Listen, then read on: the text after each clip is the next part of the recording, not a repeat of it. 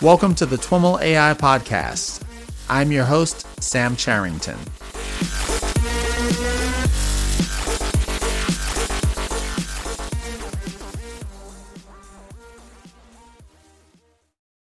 All right, everyone. I am on the line with Elias Diakonikolas. Elias is on the faculty at the University of Wisconsin Madison. Elias, welcome to the TWIML AI podcast.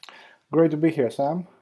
Uh, I'm really looking forward to diving into our discussion. Before we do, uh, I'd love to hear a little bit about your background. Your primary research interests are in algorithms and machine learning. And uh, if the paper that we're going to discuss this time around, distribution independent PAC learning of half spaces with Massart noise, uh, which won the Outstanding Paper Award at NeurIPS. If it's any indication, uh, your work is quite theoretical in nature. Uh, you know, tell us a little about your background and how you came to working on this type of work. Right. So I grew up in Greece. Uh, so, and um, this is where I did my undergrad. I moved to Columbia University for grad school. My grad school was um, uh, in a topic uh, called uh, theoretical computer science. So I'm an algorithms person. And somehow in the process, I realized that um, the best way to have an impact uh, in the world if uh, you're doing theoretical algorithmic research is to actually work on algorithmic questions that come from machine learning and statistics. Uh, and why why is that? Why is that the best place? I mean, maybe yeah, maybe the phrasing is not accurate. I think it's really a good place because this is a setting where uh, this is. Really I mean, I think uh, you know our listeners would all agree, but I'm curious your thought. so I, I actually started doing this be- before it was popular because I could okay. really I could really see that uh, you know maybe not all of the theoretical algorithm that one develops, but maybe some of them could be used in practice, and you could see, you could see uh, the sort of practical improvements in data analysis uh, tasks. So in mm. particular, like you know, I used to like uh, doing um, theoretical algorithmic research just for the sake of doing it, but mm-hmm. sort of later, like after I finished my PhD, I started gravitating towards theoretical questions that, if solved, would actually have a practical impact. Describe for us broadly your research interests and focus uh, so that we have a little bit of the context out of which this paper comes. So, I mean, I have broad interests within uh, algorithms and machine learning. So, this particular NeurIPS paper uh, belongs um, at a high level in an area which is called uh, high dimensional robust learning. Uh, the idea here is that um, uh, historically, every machine learning algorithm needs to make some assumptions, okay? assumptions about the model where the data comes from. So, in some sense, very roughly speaking, uh, every uh, algorithm could be could be viewed as a data fitting method. You're trying to fit the data to a model.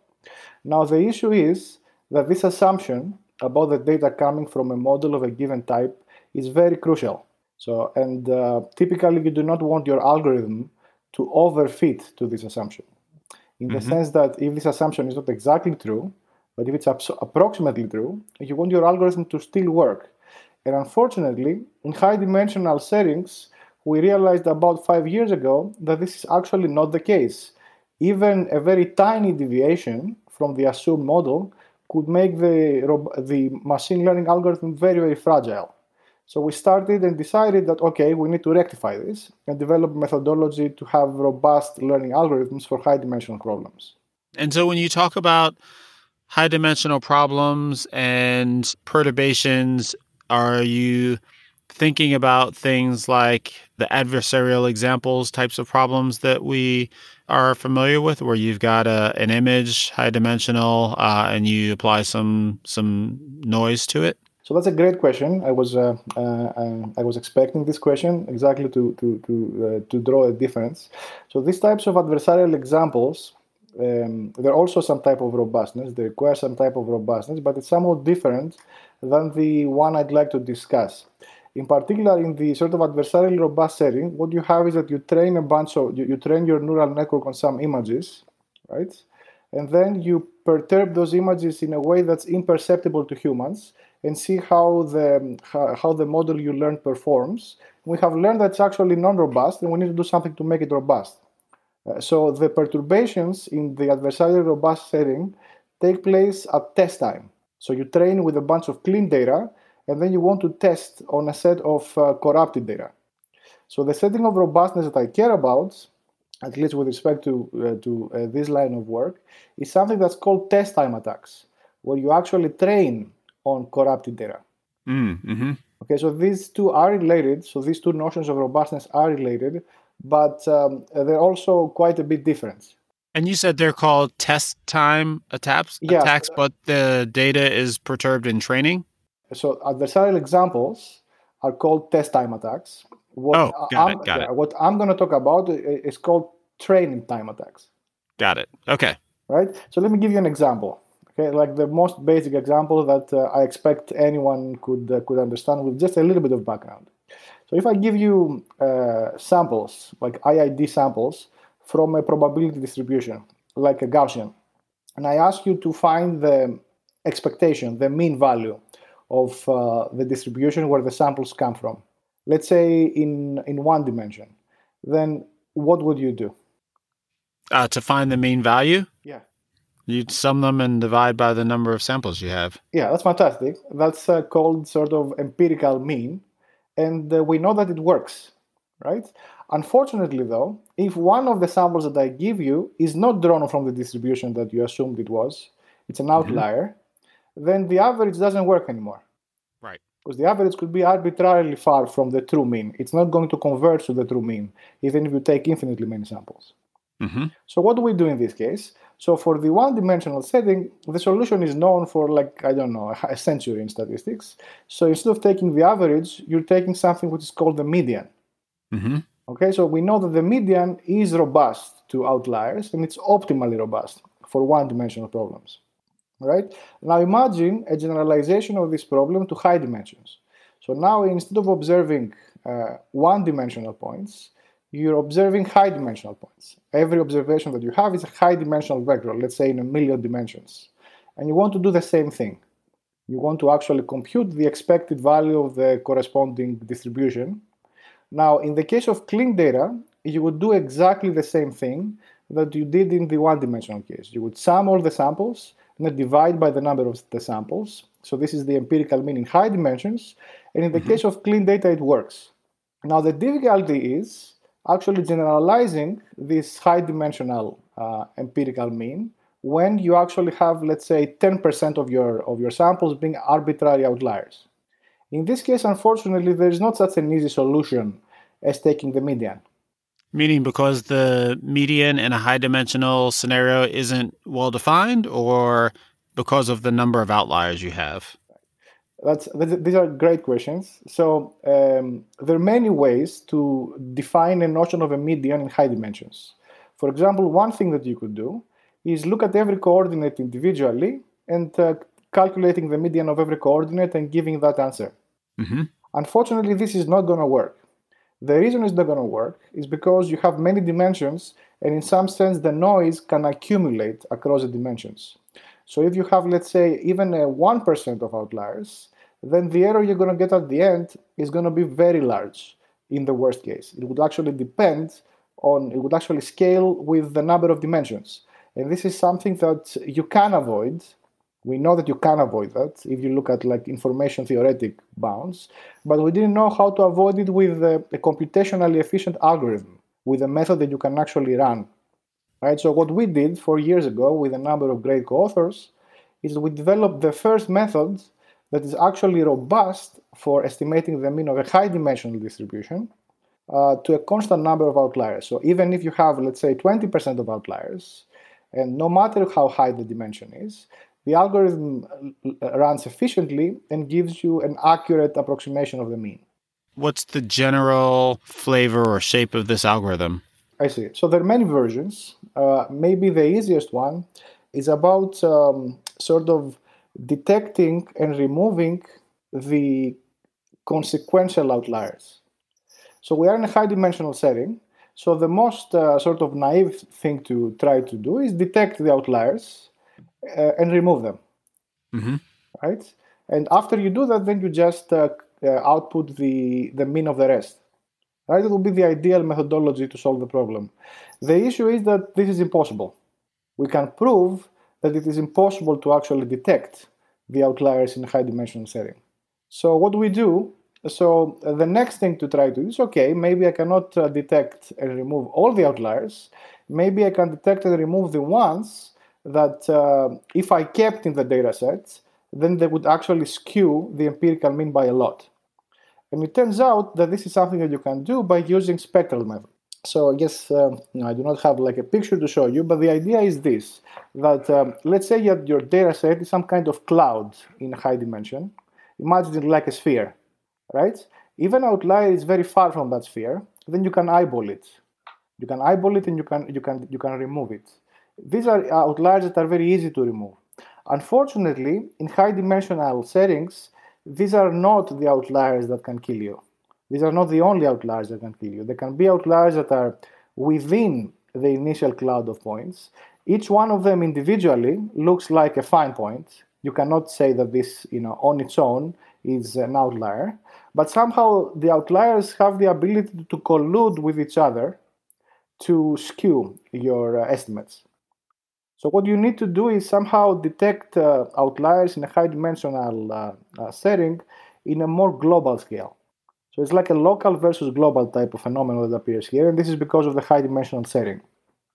Now, does your problem presume single prior distribution? I'm thinking about the the one dimensional example where, as opposed to trying to identify and discard outliers, you might have multiple prior distributions and you're trying to determine which uh, of your samples belongs to which distribution as a way to formulate the problem. Right, right, right. So, okay, so the formulation that we use in this setting is a frequentist formulation. It is not a Bayesian formulation. So, there is no such thing as a prior.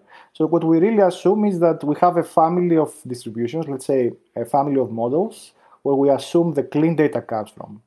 Let's say, for example, the, the clean data could come from a mixture of high dimensional Gaussians. So that's our assumption. Okay, so you do assume a, a, mixture of Gaussians as opposed to a single Gaussian. Yeah, we can do that. And in Got fact, it. there are many different assumptions that we can handle algorithmically. These are related, um, I mean, this is a technical term, so these are related to the rate of increase of the moments of the distribution of the good data so if the moments of the good distribution behave well in a technical in a technical sense, we can actually solve the problem. Uh, but what I want to emphasize that this, some types of assumptions of this form are actually necessary, in the sense that if you make no assumptions about your good data in this unsupervised learning, where you have unlabeled data, the problem is not solvable even information theoretically, even like with infinitely many samples. And the reason is that the outliers they have the ability to actually completely mask the information that's contained in the good data. Mm-hmm. So some type of assumption like the one that you you um, you alluded to is actually information theoretically necessary. Got it. Right. So this is so basically where sort of uh, uh, things started, and this is an unsupervised setting. Unsupervised in machine learning means that the data set that you observe is an unlabeled data set. You have a bunch of points in high dimension without labels. Um, so maybe it's time for me to move to the NeurIPS paper. Yeah, yeah. So how does where does that paper come in? Right. So this is a supervised learning setting. This is a setting where you observe label data, and what you're trying to do is you're trying to fit a linear model. This is like the most basic family of uh, concepts that you could try to fit to the data. Like literally a linear separator. You're trying to find a linear separator that that um, um, separates the point into two classes, the positive points and the negative points. Okay, this, this seems like almost like a too simplistic problem, and indeed, in the case of, of clean data, it is. Uh, now, the question is what happens when uh, the labels that you observe are actually not clean. They have, let's say, some kind of random noise attached to them.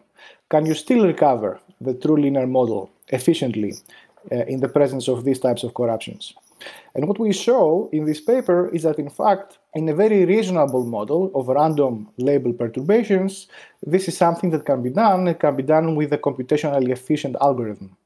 If I understand what you're saying, it's that the a linear model is insufficient in the case of clean data, but when noise is added, that a linear model, a simple model, becomes sufficient? Let me rephrase. Uh, so the the reason that we consider settings where the labels are noisy is because these settings are more realistic in practice. We cannot really assume that we observe labeled data and our labels are perfectly clean. So what I was what I was trying to say is that if you make the unrealistic assumption that the data is clean, then we knew how to fit linear models since the 60s. Okay? What we what we did is we gave an algorithm to fit linear models under the more realistic assumption that the labels are actually randomly perturbed. So this is the contribution of this work compared to prior works. That we can actually learn linear separators efficiently in the presence of noise. And so the paper is called Distribution Independent PAC Learning of Half Spaces with Massart Noise. There's a bunch of terminology in there. Uh, walk us through that terminology PAC learning, half spaces, Massart noise. Where do they come into play? Okay, that's great. Right. So, PAC learning, so PAC is an acronym. It means probably approximately correct is a standard model of binary classification introduced by Leslie Valiant in the 80s. And even before that, similar models existed by Vapnik. Uh, so basically, the uh, the model is essentially for someone who has seen statistics and machine learning, the more na- the most natural thing you could imagine that you observe a bunch of um, IID labeled examples that come from a distribution on points with corresponding labels, and then you're trying to find um, a classifier that generalizes over unseen data. Mm-hmm. All right, so that's the definition of the PAC model. Now, the term distribution independent, uh, which in fact maybe is, is in, in some sense unnecessary, because the original definition of the PAC model was distribution independent, is that um, I'm going to observe a bunch of labeled examples x and y. Okay, x is going to be my point in high dimensions, and y is going to be a, a binary label, 0 or 1. So what I, what I do not want to do is I do not want to make any assumptions about the distribution of the x's right? I do not want to assume that the x's are drawn, let's say, from a Gaussian distribution. So the, uh, the only thing I'm going to assume is that the x's are IID samples from some distribution, which is fixed, but it's unknown to me, and it can be arbitrary. And the motivation for all that is that in real data of this type, uh, there are settings where we don't know anything about the, the distribution of the data. And ideally, we, sh- we would like to be able to handle noise even in those settings. So this is this is what distribution independent means. Now the third and last term of the title is Massart noise. So let me explain what this means. So you observe your labeled examples x, y. If y was um, so in the case of clean data, y would actually be the correct label of x, right? So now, mm-hmm. what would be a reasonable model of noise? A reasonable model of noise would be that okay, I take every y independently and I perturb it, I flip it, I make it zero from zero to one or from one to zero with some small probability, let's say one tenth. Right. Right? So this is what Massart noise is, but it's a little bit more subtle. What it tells you is that I take every label and with probability at most one tenth, I perturb it. But you don't know what is the probability that I use to perturb it. It's a number that's less than one tenth, but it could be anything between zero and a tenth. Okay. Okay, that's the definition of, of the Massart noise model. It means random perturbation, and the probability of perturbing every label is going to be bounded from above by some constant. Certainly, the constant should be less than a half, otherwise, I lose all information. Uh, and uh, the feature of the model is that you, do not, you don't know what the, the flipping probability is. It can be different across the examples that you observe. Got it. And does that Massart noise particularly model well some uh, natural phenomenon that we see? Right. So uh, it's reasonable to assume that uh, the uh, the noise added to the examples is independent or almost independent. But in general, we don't know, and certainly we should be assuming some boundedness, right? Otherwise, we get no information. But what we really don't know is we don't know if uh, the same noise is going to be added to different examples. So, uh, in terms of practical applications, there are many. The people who defined this model, like in the 80s and 90s, have uh, have set out many settings where this is actually reasonable. So, as a theorist, I just took, I just took the model and tried to analyze it. Got it. Got it. So, so let me tell you one thing that I think is uh, is surprising, especially if you haven't thought about this problem. Let's con- let's consider the case where you know a priori that every label is going to be perturbed with probability exactly one tenth. Mm-hmm. So is this model easier or harder than the one I mentioned already? So what would you think? I would think easier. Right? But Why I think that? you're going to say harder. Uh, actually, it's the opposite, right? So uh, I would think that you would say that it's harder, but in fact, uh, it's easier. Oh, uh, I guess I was thinking it's easier from I guess, an information theoretic perspective. We have more information about the problem. Right. So, in fact, from an information theoretic perspective, it's the opposite. When you have more noise, from an information theoretic perspective, when you have more noise, right, you can predict um, less accurately right so like if, right right right, So, yeah i guess i was thinking information about the the problem formulation yeah, as opposed yeah. to information about the the samples yeah so but you are right in the sense that algorithmically it was known how to solve consistency there right right right so basically when you know exactly what is the the the amount of noise you're going to add to every example then in some sense you have the ability to invert the noise mm-hmm right? So, and in fact, go from let's say the any statistic that is defined on the noisy data, there is a mathematical way to transform it efficiently to the same statistic on the clean data. Mm-hmm. So the, this has been studied a lot, like since the 90s. It has a name. It's called statistical query model. And there are some generic transformations that tell you that any algorithm that works in this statistical mo- uh, query model is actually tolerant to this type of noise the type of noise where everything is going to be perturbed with the same probability. Got it. But the Massart noise model, where you know that the probability of flipping is going to be bounded from above on every example, at most one tenth, but you don't know what it is, even though the accuracy you can get is higher, information theoretically the problem is easier, algorithmically it's much more challenging. Because now if you see a given example with its label, you have no way of knowing uh, if the, this label is 100% correct or 90% correct or anything between 90% and 100%. Mm-hmm. And this makes it really hard to actually uh, uh, to actually invert. Uh, and in particular, this generic transformation I mentioned that uh, relates this statistical query model with tolerance to noise fails to hold in the Massart noise model. So we needed to do we need to do something new. Uh, one more terminology or one more bit of terminology from the title is half spaces. Right, right. Half space is just a linear separator. Ah, got it, got okay? it. Just got a linear model, right? So you have a bunch of points. You draw a hyperplane uh, in Euclidean space. What's above the hyperplane is positive. What's below is negative. All right. So in order to analyze this, what uh, what kind of machinery did you call into play? Right. So what we wanted to do is use uh, SGD. Okay. Right? It makes sense, right? Like, you know, SGD is the most natural algorithm to use uh, to solve an ML problem. So you need to formulate the problem in a mathematical way as an optimization problem. And uh, let's say, hopefully, SGD is going to solve this optimization problem. And what we ended up showing as a first step is that this is impossible. Okay. Okay. So, fundamentally, SGD can't be applied here. In other words. Yes. So this is like fifty percent of the truth. So if you try to write some kind of convex relaxation of the problem and try to solve it by SGD, this is going to be fa- this is going to fail completely. We can prove that, and the proof is not particularly difficult, right? But during sort of the process of developing this proof, we actually realized that even though SGD does not suffice to solve the problem of the entire space, it actually suffices to solve the problem on a non-trivial fraction of the space.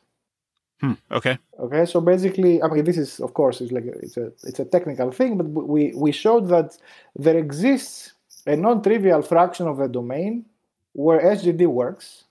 So what we this is an unknown subset that there is an efficient algorithm to actually detect.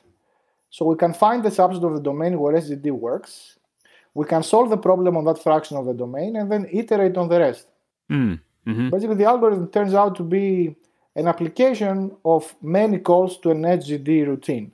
Are you able to either determine the importance of the subset of the space that you are able to uh, apply SGD, or are you able to kind of keep track of how much of the space you've covered by iteratively searching with SGD? Right, right. So to show that this algorithm is actually efficient, uh, this process that I described, this iterative process, need to, needs to happen a small number of times.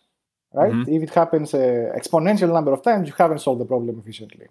And this is part of the structural understanding that we obtain by solving the problem. But in every iteration, we actually cover a non-trivial, an inverse polynomial fraction of the space.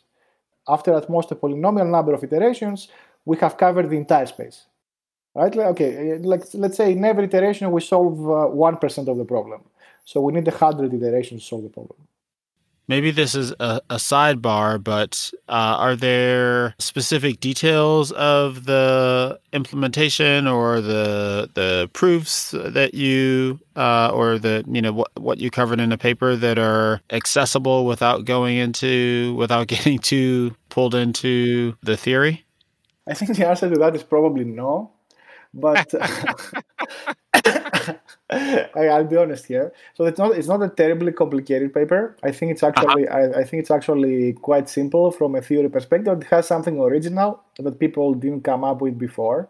So what um, uh, I maybe should say that this, even though it uh, it answers uh, an open problem from a long time ago. So this was posed in the 80s in learning theory. Uh, it's not over here. So this is in some sense the first paper in this sort of line of work of doing distribution independent learning with noise, and I believe it's going to lead to many uh, developments. In particular, like something that uh, we have been able to to uh, to answer very recently with um, uh, a colleague with, with one of the co-authors of the same paper, my colleague Christos Tzamos, and two of our PhD students here at Madison, is that in fact, if we make some very weak uh, but still reasonable assumptions about the distribution. So if we look at the distribution specific setting, but still reasonable, we have a way of showing that SGD actually works as is. So we relax the problem a little bit, but uh, still in a way that it remains reasonable, and we can now solve it by SGD. And you're a bit cagey about the assumptions that you're making. Are they uh, are you fixing uh, to a, a, limited subset of known distributions, or is there some other right, quality right. about the distributions that's important? Right, right. So the you know, the paper is going to be online in a week, so I'm happy to share this.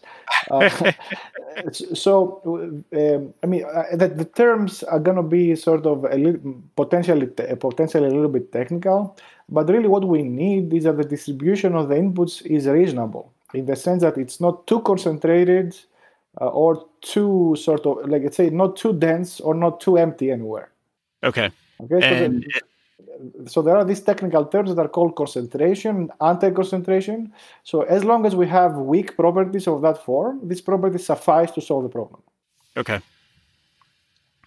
Interesting, interesting. And so, what is it about uh, this paper that you uh, think kind of caught the interest of the the NIPS reviewers and uh, landed it the Outstanding Paper Award? Right, that's difficult for me to to answer. I mean, this is you know, I'm I'm, happy that uh, the paper got recognition, and uh, you know I, I you know I really believed in it before we submitted it, so I believe it was a significant advance. I think um, the reason is because it solves, uh, like that's my guess, that it solves a, an old open problem and recognized open problem um, in uh, machine learning theory. Uh, really, essentially, no progress had been made on distribution independent learning in the presence of mm-hmm. noise for a long time. And also, at mm-hmm. the same time, the solution turns out to be quite clean, uh, at least compared to other theory papers. And were you surprised by how clean it uh, ended up being? Yes, I was very surprised. In fact, um, we solved this problem in a month, and then we spent like 10 months to improve it, and we couldn't.